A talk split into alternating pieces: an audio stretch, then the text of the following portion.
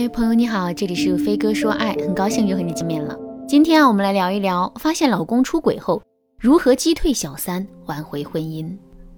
前段时间我收到了学员小寻的求助。小寻呢是一个特别漂亮的姑娘，而且工作能力特别强，年纪轻轻的她已经是一家传媒公司的设计总监了。相比之下，老公的工作就普通了一些。他在一家教育公司做销售，业绩不突出，每月的收入也不稳定。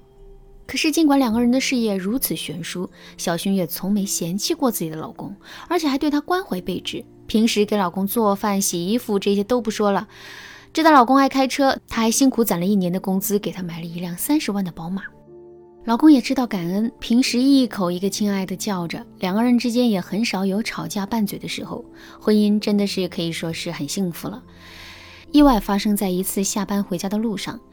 这一天，小寻工作忙完了，比平时呢早了一些回家。停车的时候，却发现丈夫的车里坐着别的女人。小寻狠狠地揉了揉自己的眼睛，确实是老公的车，车牌也对，没错呀。就在小寻不知所措的时候，老公从别的地方走过来，亲了那女人一口，然后就把车开走了。小寻傻傻地站在原地，大脑一片空白。小寻意识到自己的老公出轨了。可是她是个很理智的姑娘，之后并没有轻举妄动，而是偷偷记录下老公出轨的时间和地点，然后找到我。听完了小寻的讲述之后，我先是肯定了她的做法，因为在面对老公出轨的噩耗时，并不是所有的姑娘都能做到像小寻一样理智，大部分女人都会选择跟老公大吵一架，甚至走上前去直接给小三一嘴巴。这样的做法确实会让人很痛快，可是从效果上来看。他却是百害而无一利的，因为我们表现的越强势，男人就越是会把小三当成受害者，从而忽略对我们的伤害。相比之下，小轩这种理智的做法，背后的好处就太多了。首先呢，在自己还没有掌握足够证据的前提下，选择隐忍观察，这样既不会冤枉了男人，自己也有了足够的时间搜集证据，即使最后闹到对簿公堂的程度，自己也是有优势的。而且我们在跟小三博弈的过程中啊，拼的就是心态。我们越是暴怒，就越是会显示出对这段感情的在乎。我们在之后就会越被动。而小寻选择用冷静的态度对待小三，这本身就已经先胜了一步了。如果你没能控制住自身的情绪，导致情况持续的恶化。也别着急，你添加微信文姬八零，文姬的全拼八零，预约导师进行补救。肯定完小寻的做法之后，我就开始帮他分析问题。其实啊，在小寻的心里一直有一个比较大的疑惑，那就是自己的老公为什么会出轨？因为据他观察，小三并不是那种肤白貌美、倾国倾城的类型，相反，她的长相很普通，身高也不高。为什么老公会冒着失去家庭的风险跟她在一起呢？听到这儿，我想大家肯定会和小寻有一样的疑惑，但其实呢，这背后的原因很简单：女人看男人看的永远是缺点，只有当一个男人缺点足够少、足够完美的时候，女人才会对这个男人动心。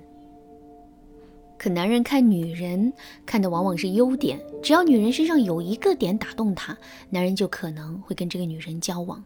所以，男人到底会不会出轨，这和小三的长相并没有必然的联系。帮小薰解开了内心的疑惑后，我就开始帮她分析老公出轨的原因了。我问小薰说：“你老公平时是那种特别花心、招蜂引蝶的类型吗？”小薰摇摇头，坚定地说了一句：“不是。”既然男人不是花花公子类型，那么两个人的感情肯定出问题了。于是啊，我就指导她跟老公进行了一番深入的沟通，最后终于发现了问题所在。那是半年前，小寻的工作出现了一次变故。那段时间呢，公司的高层发生了变动。正所谓一朝天子一朝臣嘛，他的职位也岌岌可危，随时都有被替换的风险。小寻的压力很大，回到家里更是一张臭脸。每当老公想和她谈谈心、安慰安慰她的时候，小寻就很不耐烦地把老公推开，甚至有的时候还会冲着老公喊：“你要是稍微有点本事，我就不用这么辛苦了。”其实啊，在那段时间，老公的压力也很大。虽然他挣的不多，公司也不大，可每天要忙的事情确实不少。再加上他跟老板闹了点别扭，工作前景也很暗淡。可是当他忍住压力哄小寻开心的那时候啊，小寻却说出了那么一句伤他自尊的话。在这一瞬间，男人的心里充满着绝望。他跟小三关系的迅速发展，也是在这一段时间。小三非常的理解他，每天都会陪他谈心，说一些鼓励他的话。男人感觉从小三那里得到了安慰和做男人的尊严，最终选择了小三。问题找到了，接下来该怎么做呢？我问小寻：“你现在坚定的告诉我，你到底要不要挽回？”小寻回答说：“当然要挽回，因为老公并没有和那个女人上过床，而且我确实也有做的不对的地方，我有信心能够彻底改变他。”听完了小寻的回答，我能感受到他内心的坚定，当下也就没有了顾虑。不过呢，这里面还有一个棘手的情况，那就是小寻的老公虽然知道出轨有错，但他并没有打算离开小三的温柔乡。针对这种情况，我教给了小寻两个方法：第一，争取周围人的帮助。我们这里所说的争取周围人的帮助，绝不是要把男人出轨这件事情公之于众，然后让别人为我们伸张正义，不是这样的。而且我们越是这样把男人逼到了绝境，男人就越是会离我们而去。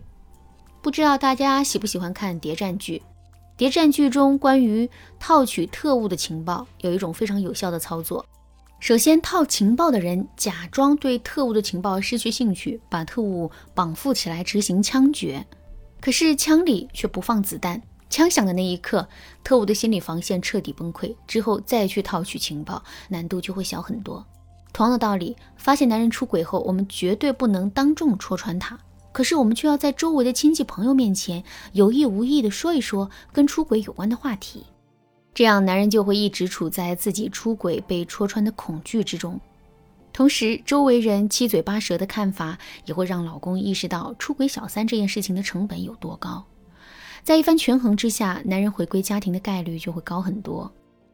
第二，回忆过往。增加男人的心理成本，在心理学上有一个损失厌恶心理。他说的是，人天生是惧怕损失的，同量的损失带来的负效应，是同量收益的正效用的二点五倍。虽然现在老公出轨了，但我们的优势依然是很大的，因为只有当小三的优秀程度是我们二点五倍的时候，男人在心理上才能很轻松的舍弃我们，而这显然是不可能的。为了让男人的内心更多的向我们倾斜，我们就要不断帮男人回忆两个人美好的过往，从而增加他的心理成本。以上就是我们今天要讲的内容。如果你对本节课的内容还有疑问，或者是你也遇到了老公出轨的问题，想要得到导师的指导，可以添加微信文姬八零，文姬的全拼八零，预约咨询。好啦，今天的课程就到这里了。文姬说爱，为你一生的情感保驾护航。